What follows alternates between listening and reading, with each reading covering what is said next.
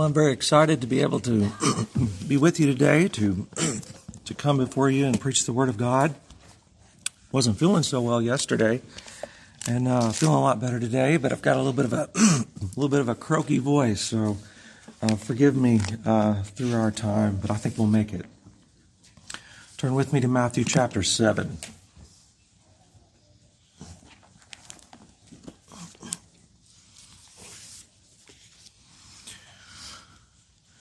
We want to talk about church planting today. we want to talk about um, some principles that will apply to the larger church as well.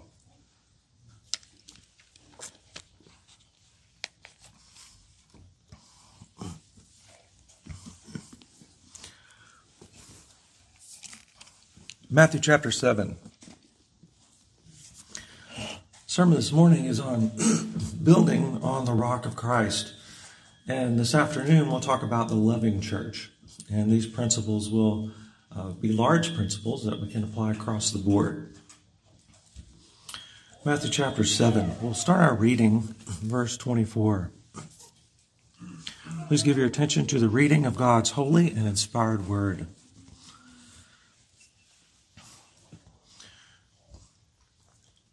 Therefore, whoever heareth these sayings of mine and doeth them, I will liken him unto a wise man, which build his house upon a rock. And the rain descended, and the floods came, and the winds blew and beat upon that house. And it fell not, for it was founded upon a rock.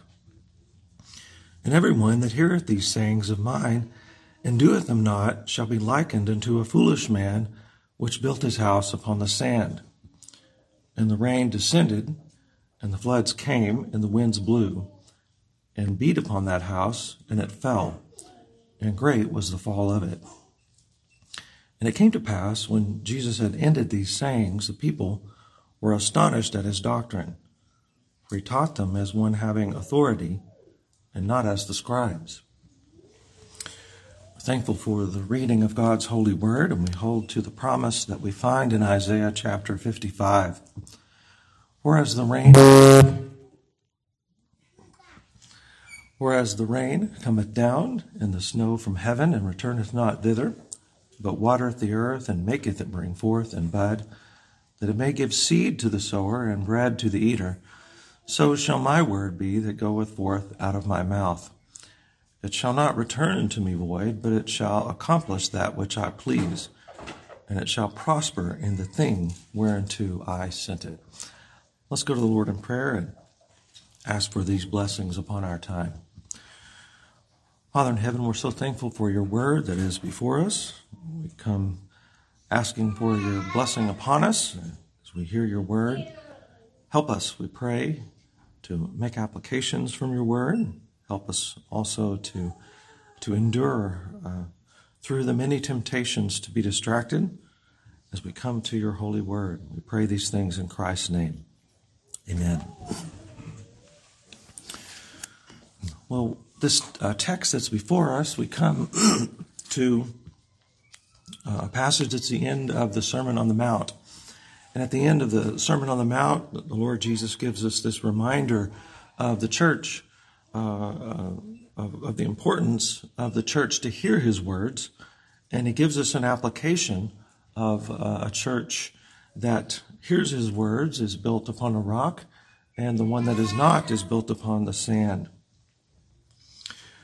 A regular part of our family beach trips that we like to take uh, as often as we can. We don't get to go that often anymore since we live so far from the beach, but uh, we always enjoy being in the sand.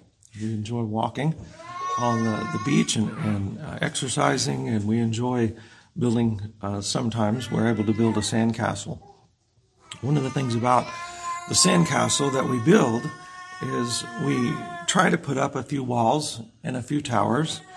And the funny thing is, is no matter how much time that we invest, or how elaborate, or just how much time that we spend or don't spend, the castle always washes away. And I'm always amazed as we do this on the beach or look back on our footprints as they wash away in the sand. I always see a spiritual lesson there. You know, I guess that's the thing about preaching sermons. You're always looking for applications, and I find a lot of those at the beach. I guess because it's peaceful, it's a place uh, that I'm able to relax and to think through. But there's a spiritual lesson about the sandcastles that wash away. We're never really surprised when the castle falls because it's built on sand. We did it intentionally. It was just a time of relaxation. But how foolish would we be to set out to build a real house on sand? Every builder knows that a solid foundation is essential for a house to be useful or to really last any time at all. And today we want to talk about building a strong church on a strong foundation. And we want to make that application especially for church planting today. Let's look to the Lord's words in Matthew chapter 7. Gain some instructions for church planting. In Matthew chapter 7, beginning verse 34, the Lord Jesus says, Therefore, whosoever heareth these sayings of mine and doeth them, I will liken him unto a wise man which built his house upon a rock. And the rain descended, and the floods came, and the winds blew, and they beat upon that house, and it fell not, for it was founded upon a rock. I want to talk about some general principles that are here in these verses, and then what we'll do in the second part of the sermon is, is look to a number of applications that we can make. So let's look at some general principles. First off, what is the rock in the passage? In the passage, the Lord Jesus is describing himself as the rock. Christ is that stable foundation. The words of Christ are our perfect foundation for surety, for security, the rock upon which we must build anything of any lasting value. And you can see that there is a broad application here. We would talk then about building our homes upon the rock of the Lord Jesus Christ, about building our nation upon the rock of the Lord Jesus Christ, about building our church, and specifically about church planting or new churches. And uh, interesting, the ultimate application of this passage, many, uh, you always find this in the older commentaries on uh, this particular verse, is it's always applied to our salvation.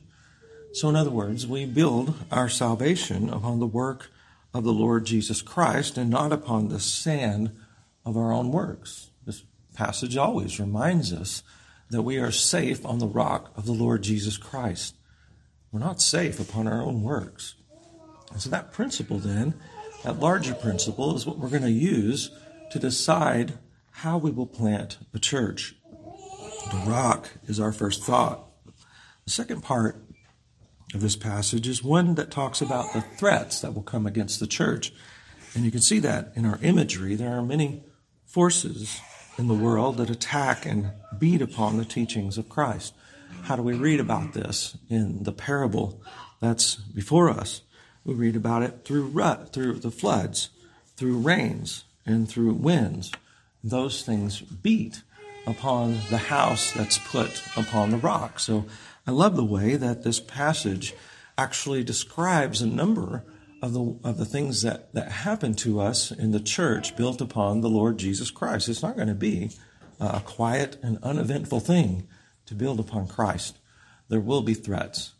There will be many spiritual winds and floods and rains that will beat upon us.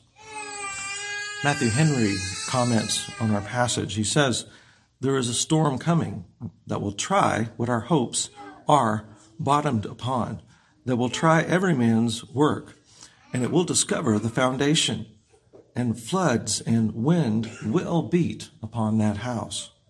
And I like his application here. He says, When tribulation and persecution arise because of the, of the word, then it will be seen who only heard the word and who heard and practiced it. And then, when we have occasion to use our hopes, it will be tried whether they were right or whether they were well grounded or not. You see, to apply this passage across the board in our lives, not just to church planting, we have to talk about what we're built upon and what our hopes are. How did we handle those threats? When those threats beat upon us, did we remain stable? And so that gives us our third application from the passage, not only to have a, a clearer glimpse of the rock, and not only to consider the true threats that come into our lives, but also to consider the comfort that is here. You see, the words of Christ are, are not beaten down. The words of Christ are secure, and they will stand long after this world is passed away. I find that to be very encouraging. Uh, this passage has been encouraging to me this week as I've meditated upon it. Because I know then that if I build upon the foundation that is the Lord Jesus Christ, when those winds and rains and floods do come, then I will be secure. That's the hope that we need for any church plant that we would pursue. I find this to be an encouragement to the Christian who, who is traveling through a, a fallen world, a, a very stormy world, we might note from our passage before us. The encouragement that's here is that we must build our faith on Christ and upon Christ alone. And in so doing, we'll be able to withstand many of those attacks that come upon us. I find this is also an encouragement for the church. If the church is built upon the rock that is the Lord Jesus, then it is a solid church. It's a church that is built upon solid ground. It's an encouragement for fathers. Encouragement for fathers as they build their families upon the solid rock of the Lord Jesus. We consider church plants. An interesting thing happens. You see, for church plants especially, the attacks are very severe at times. A church plant doesn't normally have the same stability as a church that's been around for 150 years. Uh, older churches tend to have uh, more established practices. They tend to have elders present on site. They tend to have more regular preaching. But sometimes in church plants, we don't get to have the luxury of those things every day.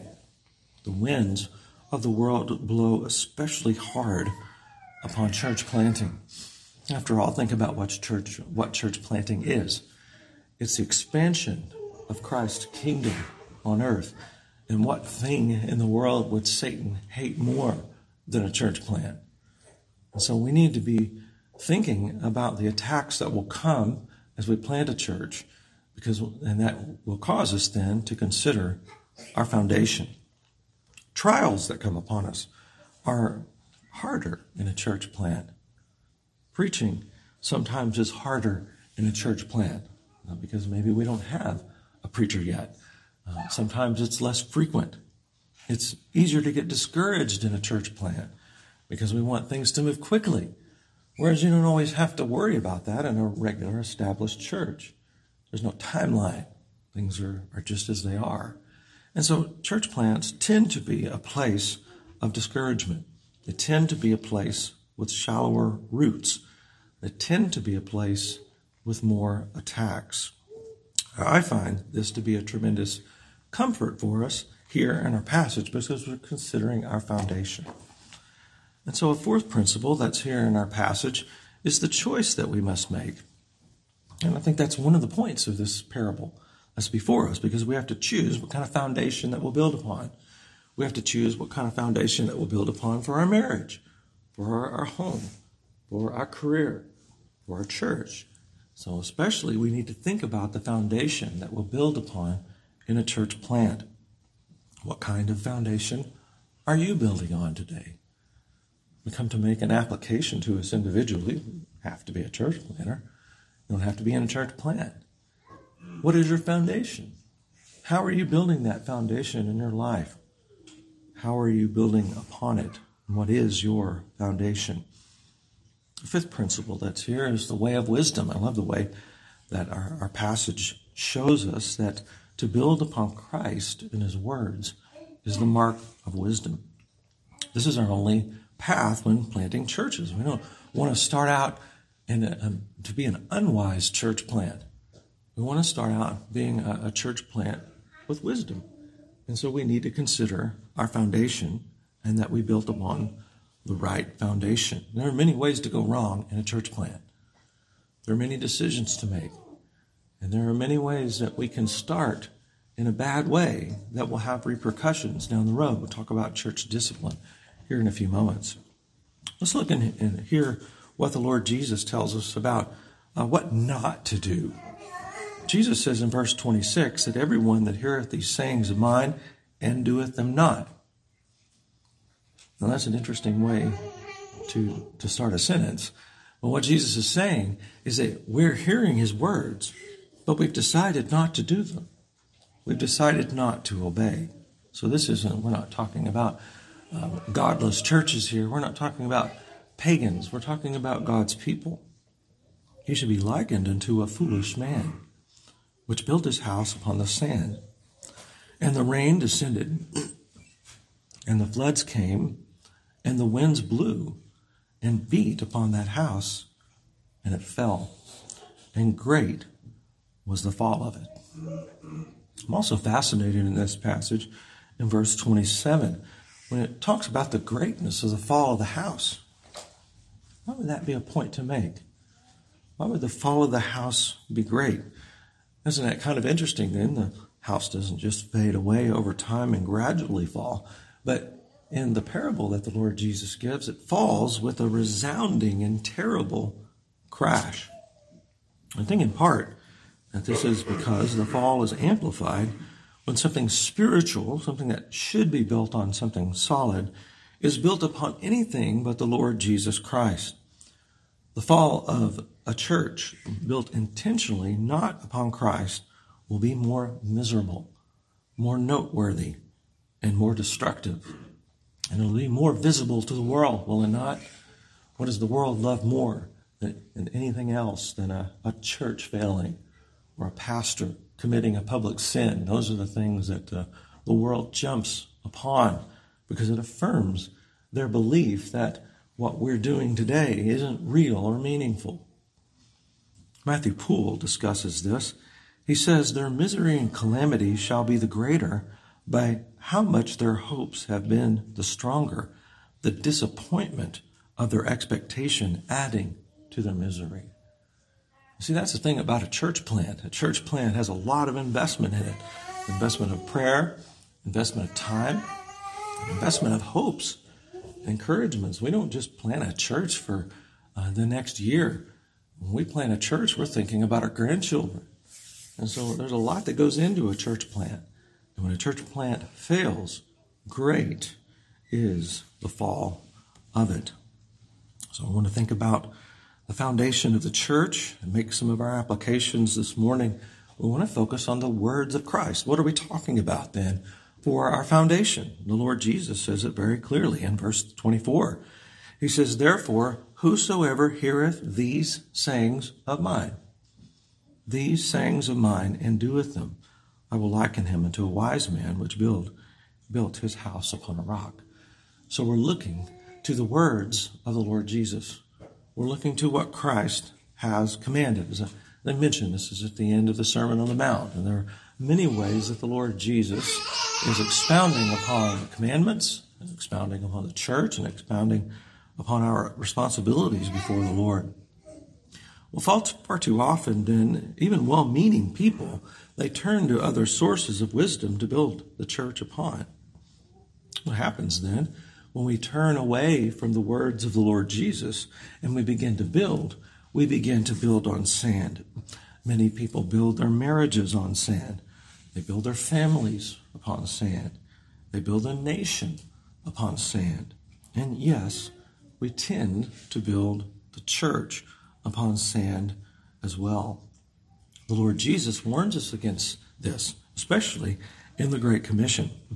In Matthew 28, in verse 18. Listen to how the Lord Jesus describes the expanding of his kingdom, and in particular, the things that we should build upon and the things that we should listen to in, this, uh, in these verses. Jesus came and spake unto them, saying, All power is given unto me in heaven and in earth. Go ye therefore and teach all nations, baptizing them in the name of the Father and of the Son and of the Holy Ghost. And so we would say right away that this is the foundation of any church, but in particular, we want to apply this to church planting. As we apply going out with the word of Christ, in verse 20, the Lord Jesus says, teaching them to observe all things whatsoever I have commanded you. That's our foundation. And so, if we would build a church upon the things that Christ did not command, we're not building upon a uh, firm foundation. Now, the, the thing we want to point out here today is that many Reformed churches build upon things not commanded by Christ. And so, even Reformed churches tend to stray away from the solid rock foundation of the Lord Jesus Christ. This is our, our standard in the Great Commission, what Jesus commands. We don't have any call to go forth and build a church on anything else. And so this is a very dangerous place to be, to have a heart that desires to plant a church. Which direction will we go? What foundation will we choose? Will we choose the words of Christ or will we choose the words of men? Our foundation today, or establishing a church, uh, moving forward in the kingdom of the Lord Jesus Christ, must include the words of Christ. Similar words come up in the institution of the Lord's Supper. The Lord Jesus says, He says, This do in remembrance of me in Luke chapter 22 and verse 19, and also again in 1 Corinthians 11 and verse 24. The Lord Jesus says, This do in remembrance of me, not this and this and this and whatever else that you want to add to the equation to remember me do this. And so, uh, once again, the commandments of the Lord are very specific, they are very detailed. So, what we must do then in planting churches is to be very careful to avoid straying away from the words that the Lord Jesus had given.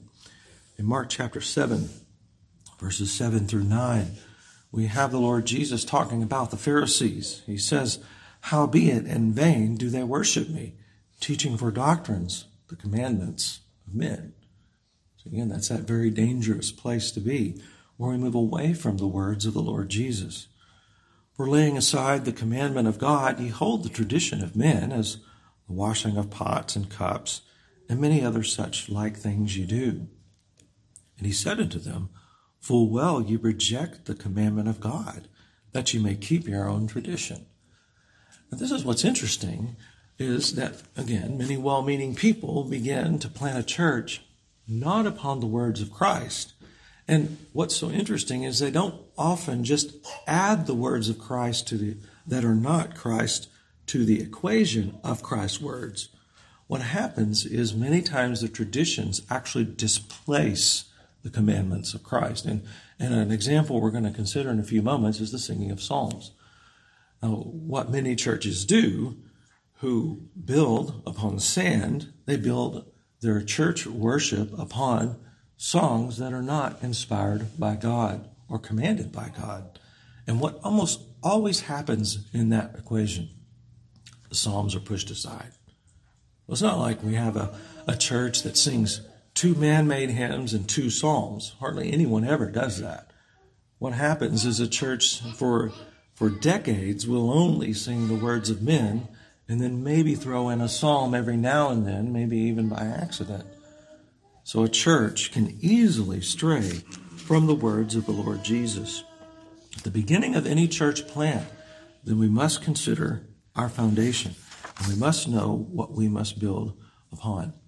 So, with that introduction and, and that perspective there of Matthew chapter 7, we've already looked at a number of principles that'll help us to move along quickly.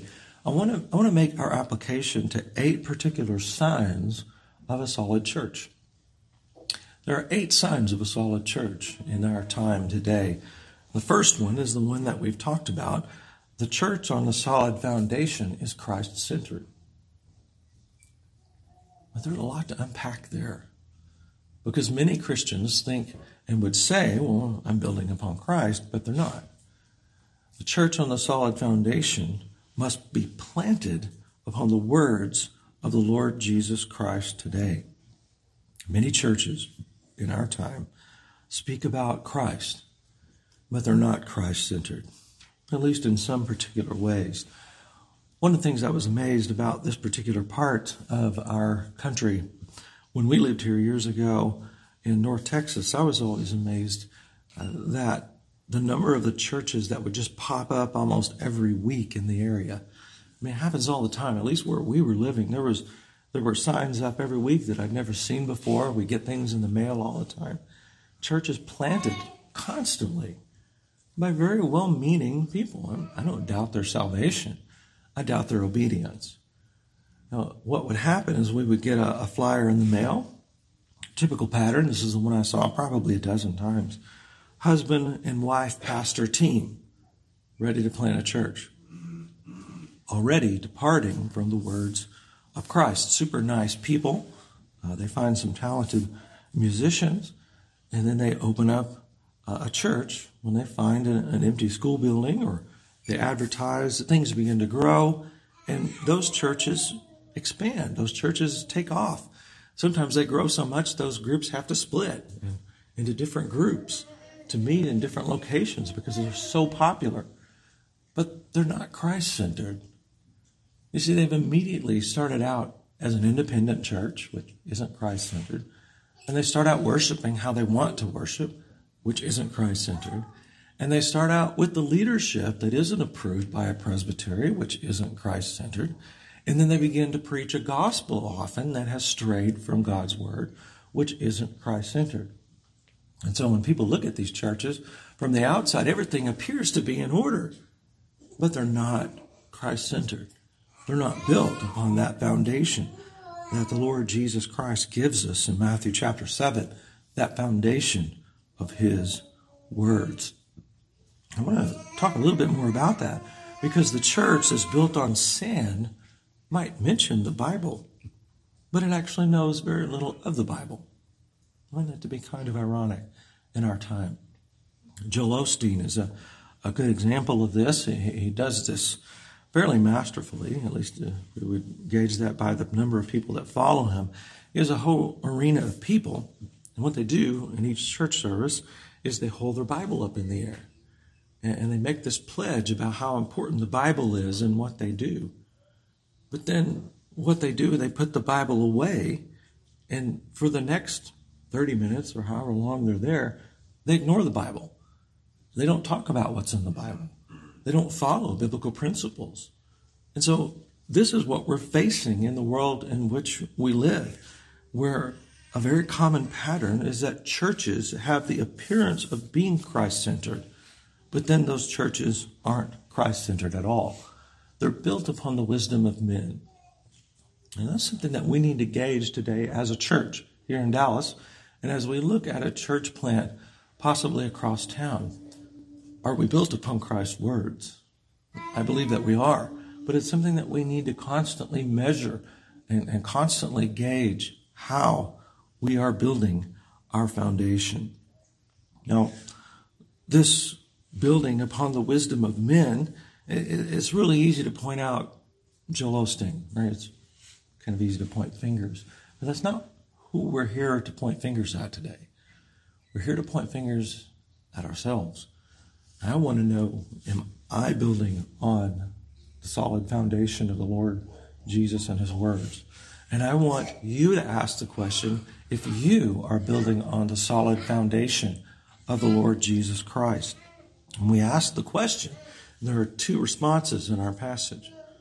If we are building upon the foundation that is the Lord Jesus Christ, if we are Christ centered, then we have the hope of verse 25. And the rain descended, and the floods came, and the winds blew, and they beat upon that house, and it fell not, for it was founded upon a rock. That's, that's a message of hope for us today. This is not easy to build a church on a rock. And secondly, then our, our second hope here, if we don't have a Christ centeredness, if we're building upon the words of men, then our hope is found in verse 27. The rain descended, and the floods came, and the winds blew, and they beat upon that house, and it fell, and great was the fall of it. All that we do must be built upon the Lord Jesus Christ. Our doctrine, our worship, our obedience, our time, our finances, our family, Every single thing that we do must be built upon this rock, or a church plant will not succeed. And so we need to make these general principles for the remainder of our points. First point, then, was that the church on the solid foundation is Christ centered. The second is the church on the solid foundation is directed by sound confessional reform theology. Our doctrine is essential when it comes to planting a church. What kind of doctrine will we plant upon? The solid church must be built upon the true doctrine of the Lord Jesus, the doctrines of the Reformation, and we find it best summarized in the Westminster Standards. Now, sadly, uh, the doctrine of Christ in many churches is very shallow. It's not sure like our standards. And on the grand stage of church history, if we quick survey, Reformed theology is unique. It stands out. It's distinct. It's different from modern evangelicalism, Lutheranism, Methodism, and all the other isms. And we don't have time to really compare or break down the entire Westminster Standards. But what do we know? In our own circles, many confess the standards, but they don't hold to the standards. Sometimes the Westminster Confession becomes something that is a, a part of us only in word, but not in deed. It's something that we talk about, something that's on paper, but it's really not a part of our building upon the words of the Lord Jesus Christ. Many Reformed Presbyterians speak of the standards, but they don't live them. And so it's very easy for us to be inconsistent here when it comes to our doctrine. Many times we might hold to the doctrine of the Westminster uh, Assembly, but we hold to it half heartedly. It's our doctrine, but as long as it doesn't go against what we want to do, and we'll follow the traditions of men on certain points, but we'll follow the standards on others. This is very dangerous. It's very dangerous for a church plant. Our application to church planting is this from the very beginning of planting a church, we will not compromise our doctrine. We cannot. Our doctrine must be sound, it must be based upon the words of the Lord Jesus Christ alone. We will not give in to the temptation to be popular, to artificially grow, or to be artificially uh, well known in the community because we stray away from the doctrine of the Lord Jesus Christ. Our doctrine is solid. Our foundation is sure. It is the rock, the Lord Jesus Christ. Now, why do I say all of that? Because we have to decide that ahead of time. We have to decide our doctrine before we plant a church. What kind of church will we be? Our doctrine must be decided. Sometimes our Sound doctrine is very controversial. Our sound doctrine is doctrine that makes people run the other way sometimes. And people are unhappy with our doctrine. How will we respond to that? How will you respond as a church plant when, when people come up to you and say, I just don't believe those things? I have to leave. Well, the response that many people have, well, what do you want us to do? We'll change. We don't want to be that kind of church plant. We will not change our doctrine, and we have to be ready for this. And it's something we have to decide at the beginning of a church plant. It's also something we have to decide when we choose our elders. And so when those rise up within the church to be leaders in the church, and they say that they won't hold to the standards because we ask them, our response is then we're just not interested. We will not compromise in choosing leaders in the church. Or the thing that the general way that a church plant goes is the church is planted by a presbytery, and over time, then the church will call a pastor. What kind of pastor will we call? Will we call a pastor who is only half heartedly devoted to the Westminster standards, the doctrine of our fathers? Or will we only call a pastor who has a certain doctrinal foundation. What does that immediately do then? It immediately limits the candidates for a pastor or for elders in the church. That can produce discouragement because we may go for a time when we do not have faithful elders or a faithful pastor. You have to be ready for that. So, if you would build your church upon the doctrinal foundations that we've talked about today, then you have to be ready for a time of discouragement. And you have to be patient. Families want to come into the church. Great. What if they're antagonistic to our doctrine? Well, sometimes that happens. I've seen this happen many times. We gently help them to find a church more suited for their doctrine. We don't have to fling open the doors in a church plan, and everyone that walks in the door will always be there. That's, that's a very dangerous approach to take. We don't want to have a church filled with people who do not follow our doctrine. Now, that can be, again, a, a precarious place to be. But we must focus upon the rock. And if we'll build on the rock and have that solid foundation, verse 25 is our hope. The rain descended, the floods came, the winds blew and beat upon that house, and it fell not, for it was founded upon the rock. But if we shift our doctrine to something more popular, to move away from the rock for something that will grow the church, that can be devastating for a church plant, but it might grow like crazy we would then have the hope of verse 27. The rain descended and the floods came and the winds blew and beat upon that house and it fell and great was the fall of it. Now let's talk about something that's hard to talk about. Sometimes a faithful church plant just fails. It just happens. People move away. Uh, people people change their minds. Faithful church plants fail. So I'm not trying to make the implication today or or to say that every church plant that's ever failed wasn't faithful. That's not what we're saying at all. We're saying we need to choose the right foundation if we are to plant a church. And application wise, we can almost say the same thing today about the family. And we say this also here. A family that's built on a firm doctrinal foundation is much more stable, more apt to survive long term. Ideally, that uh, doctrine is the same as the church. It's derived from the same source, the words of Christ. So, fathers and, and mothers, is your doctrinal foundation sure? Young men who want to build a, a home someday, a family, is your doctrinal foundation sure? Choose that now. Don't choose your foundation long after you begin to build. And we can't choose our foundation for a church plant long after we begin to build. We have to decide today. A third application of our passage the church on the solid foundation practices true biblical worship. The church on the solid foundation practices true biblical worship. The foundation of Christ's commandments includes the singing of the inspired psalms in God's word in worship. And that's it.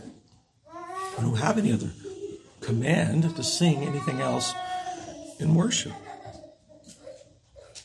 A conviction for this is absolutely essential for a church plant. We have to be convinced. We can't half heartedly be convinced of singing psalms. Core families, for example, can't waver here. There can't be an, an inkling of doubt on the regulative principle of worship. And as we've said, it's true. Many people will attend the average church with a number of different convictions. But the core families and the elders and the pastor cannot waver. We cannot plant a church without a firm conviction of worship and the regulative principle, especially. We would say this of our elders. We cannot waver on this principle when it comes to the selection of elders. If we would build the church upon the words of the Lord Jesus and worship only as he has commanded, we have the hope of verse 25. The rain descended, the floods came, and the winds blew and beat upon that house, and it fell not, for it was founded upon a rock. But a strange thing happens in our time, even among psalm singers. I keep hearing more and more about this. Some hold to the singing of psalms in their home church, and they like the singing of psalms, but when they travel, and attend non psalm singing churches, they'll sing the uninspired psalms. I'm fascinated by that. How, how can that be person's conviction that we should sing psalms, but then when you're not in a psalm singing church, you'll just sing whatever there is to sing? If we're truly devoted to singing of psalms, and we understand the doctrine behind singing only the psalms, then our conviction is we sing only the psalms. And so it's a very strange thing to, to see this type of a, a low view of psalmody that it varies depending upon the environment in which we're in. It's surely sorely displeasing to Christ, who gave us his psalms only to sing, that we will go into any environment and sing whatever is offered up to the Lord. We have to have a devotion to singing only the Psalms. Now, what's so strange to me is that's not a conviction of singing Psalms, it's a convenience. What is our conviction? We should be convicted today that any addition to the Psalms in worship is an abomination. It is a golden calf. It is strange fire. And to sing anything else in worship should anger us. It should outrage us. And it surely should not be found within the walls of a faithful church. If you would sing uninspired, man made hymns in worship of any kind, my response to you is to call you to repent of your sin. We're only commanded to sing the inspired Psalms. All else is man centered, sinful worship built upon the sand of man's imagination. Now, that's the solid foundation that we have to build the church upon, only the Psalms. And when we build the church upon the Psalms, we have that hope of verse 25. But if we have a, a variance in our conviction, if we have the desire to also sing other songs, then verse 27 is our hope. The rain descended, and the floods came, and the winds blew, and they beat upon the house, and it fell, and great was the fall of it. You see, our understanding of the regular principle of worship takes seriously the many warnings in Scripture against following after the imaginations of men. And it also takes seriously any attempt to defile the holy worship of God. This is the foundation that we must build a church plant upon. Regarding worship in general, a high view of worship will lead us to see the need for a morning and evening or afternoon worship service. Two worship services is a, an essential part of biblical worship. That's something we have to have a conviction for. and no, this is hard for church plants because many times we don't have a place to meet.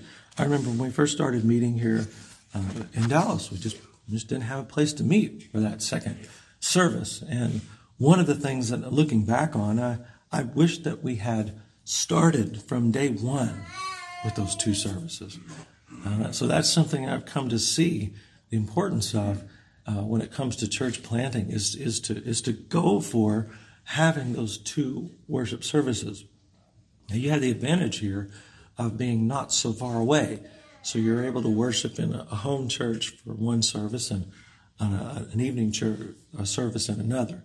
Not all church plants have that luxury, and not all church plants have the luxury of having a place to meet. I'm it out there because I think it's very important for us to think about beginning on the solid foundation. We don't, we don't want to have a goal for a solid foundation. The solid foundation has to happen at the beginning. The fourth conviction from our passage, by way of, of example, is the church on the solid foundation keeps the Sabbath day. The church on the solid foundation keeps the Sabbath day. We can't begin a church that won't have a faithful view of the Lord's holy day. And when it comes to evaluating the foundation of the church, the Sabbath day is actually a perfect way to measure the way we spend our time. I also find that our view of the Sabbath day is also a pretty good way to measure the stability of our families. We want to have solid core families. We want to have elders uh, in our church someday, in a church plant. We're, we must call a pastor someday. What's their view of the Sabbath day? And we have to be very careful because a lot of people will say, well, sure, keep the Sabbath, but it means something different to everyone that, who says it. So let's be very, very careful and specific about what we mean by keeping the Sabbath. And so, in forming our core families together for a church plant, we must have families who are, are dedicated to the keeping of the Sabbath from the very beginning. And if we care very little for the Sabbath, then we're just building on sand. Because Christ's solid foundation includes the fourth commandment. It includes holy Sabbath day. Let's ask some hard questions. I think there are a number of hard questions in this sermon to ask. Why would God bless a church plant that desecrates the Sabbath? Why would we begin a church that won't keep the Sabbath? Why would God bless elders who won't teach and guide the congregation to keep the Sabbath? So we have to think about this when it comes to choosing elders in a church plan. What are their convictions? If we would be devoted to the commandments of the Lord and the fourth commandment, then verse 25 is our hope.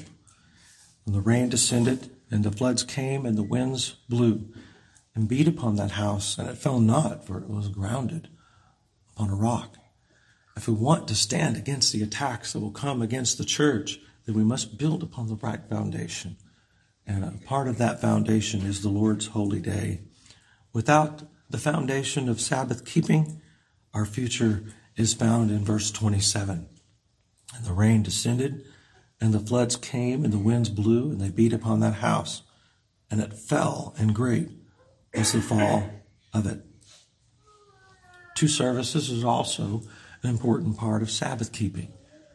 It's an important part of the structures that elders who, who love their people know how hard it is for families to structure a day on their own in the world in which we live. They give that structure. The elders have compassion and wisdom because they're building on the right foundation. Now, the elders who will not do this, they give evidence of building on sand. The elders will talk about the loving church this afternoon. The loving, if, if the loving church understands the difficulty of keeping the Sabbath the challenges that are there. And the elders who love the people under their care will structure the Sabbath day for the people. The Sabbath day is essential in our building on the foundation of Christ. And another thing needs to be said also, when we must say it here, is that there is only one holy day. And so a solid foundation of the words of Christ would be to build upon the one holy day that the Lord has given. And building on anything else is building on sand. The fifth application that we want to make in our, our limited time here is, as we come to the end, we want to make the point that the church on the solid foundation is Presbyterian. The church on the solid foundation is Presbyterian because there's only one form of government given in God's Word. It's the form of government of the apostles in Acts chapter 15. The order of the church must be the form of government established by Christ. Christ established no other form of church government. There's only one biblical form of church government. And all else is building on sand. If you want to build a church on a firm foundation, then there's no other option. Jesus didn't model for us multiple means of having church government. There's just one. In many ways, this is very gracious, isn't it? It's hard to make decisions I hate making decisions of any kind. it's hard. We don't have to make a decision about our church government because there's only one. One given by the Lord Jesus. We talked about the storms that will come upon the church. Well, only Presbyterianism is able to handle the winds and the rains of the world. Only Presbyterianism, the structure of the Lord Jesus Christ, is able to handle the attacks that will come upon the church. Christ gives us this model through the apostles. It's the only way to weather the storms that will come upon a church plant. The attacks that come upon a church need to have structure, need to, need to fall upon structure in order to be deflected. And that's what happens with Presbyterianism. Think about it like this why would we opt for a different form of government than what the apostles used? One of the favorite things for people to say is that, well, the Bible doesn't give us a commanded form of church government, but it gives us a modeled form of church government. And isn't the modeled form of church government government commanded for us? Why would we follow any other form? If we would obey Christ and follow the pattern that He has given, we would be Presbyterian. And there are many protections in Presbyterianism for the people. Protections for the elders. There's a means to try an offender in Presbyterian churches. There's a way to appeal to a larger body to answer theological questions in Presbyterianism. It's not present in other forms of government. There are protections for you, the people of the church, in Presbyterianism. They're not present in other forms of government. And so that's a solid foundation upon which we can build. And only here, then, is also the question of obedience. How are we obeying Christ in a church plant? By following the form of government that he instituted. And so our hope is in verse 25 the rains descended, and the floods came, and the winds blew and beat upon the house. It fell not, where it was founded upon the rock. If we're truly Presbyterian, our church will not fail because of that. Maybe other reasons why a church plant fails, but we're built on the rock. For the other side, it's interesting to me, a certain amount of arrogance in choosing a different foundation than what Christ has spoken. With our imagery here, it's choosing sand instead of a rock. When troubles begin to fall upon a church plant, what protections are there in other forms of church government? When built upon sand, everything begins to fall apart. The solution to the problems are man's solutions rather than Christ's solutions. We have a problem in a Presbyterian church. We have a way to appeal to a larger body modeled for us in Acts chapter 15. But we don't have that in other forms of government.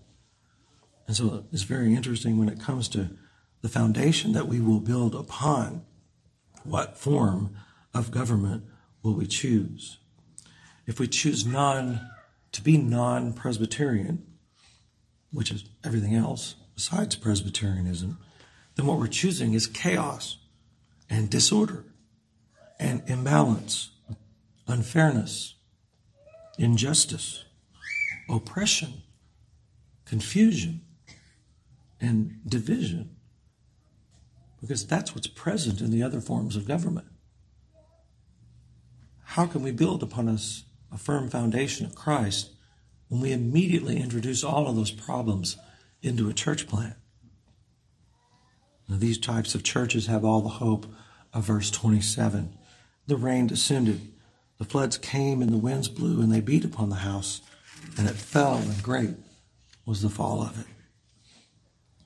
Sixthly, and we're, we're near the end, we'll, we'll hurry up these last few. But sixthly, the church on the solid foundation tithes.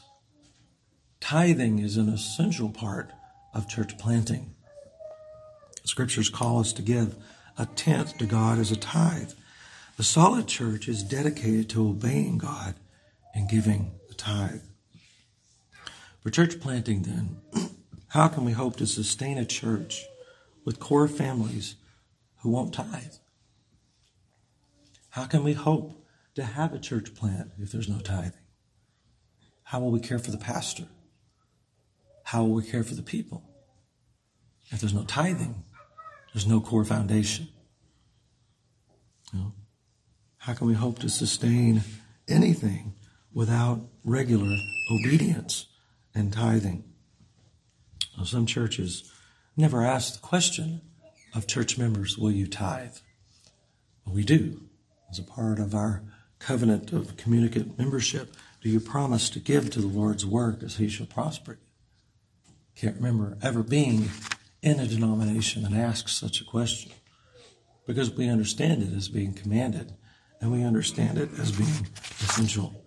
A church that will tithe, that will give back to the Lord, will be built on the solid foundation of verse 25.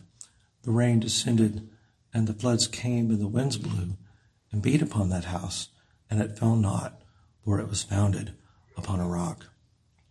But we want to word this carefully, and we'll look more at it this afternoon. The church that would steal from God has a dark promise to look forward to. In verse 27, the rain descended, and the floods came, and the winds blew, and they beat upon that house, and it fell, and great was the fall of it. Let's combine number seven and eight to wrap up our time this morning. Seventh sign of a solid church. The church on the solid foundation encourages family worship. I can tell you how many churches that I've been in in my life that never spoke about family worship. Family worship is essential to be a church that's built on a solid foundation because it is a measure of the faithfulness of a home. A home that is Christ centered will have family worship and they have the hope of, of deflecting that rain and the floods and the winds and being built upon the rock. The same we would say for the church that never gives emphasis to uh, family worship. That church is the one where the floods will come and the rains will descend and the winds will blow upon that house and it will fall. And great is the fall of it because church plants must have solid families. And family worship is a sign of a solid, careful, thoughtful family centered upon the Lord Jesus Christ. We would say then our eighth point, and I do want to talk a little bit more about this this afternoon, is that the church on the solid foundation is devoted to catechism. We have to teach our children if we would be built on the solid foundation. The Lord Jesus gives us clear instruction to build our home, to teach our children solid doctrine.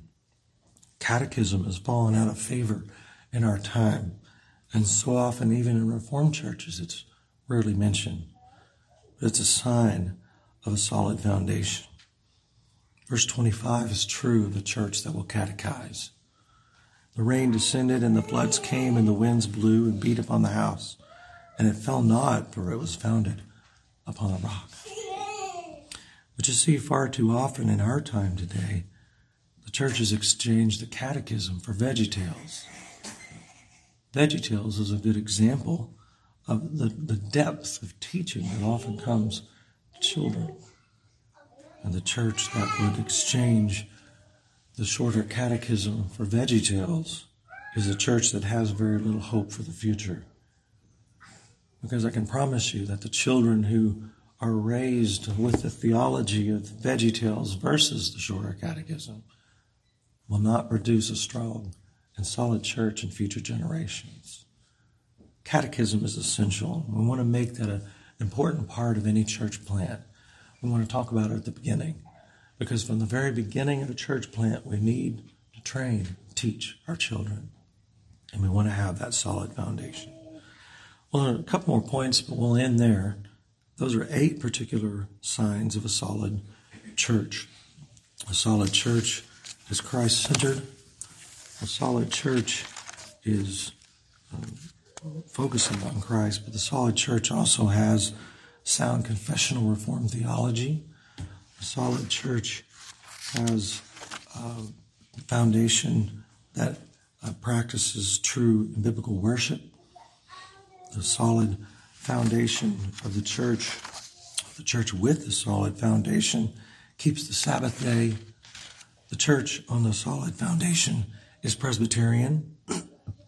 the church on the solid foundation tithes. The church on a solid foundation encourages family worship. And the church on the solid foundation practices catechism. We've made this application to a number of particular elements. I think they apply across the board to our personal lives as well. what will happen to you today, child of God, when the winds come? When the rains come?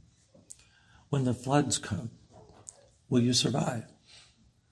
Will you survive?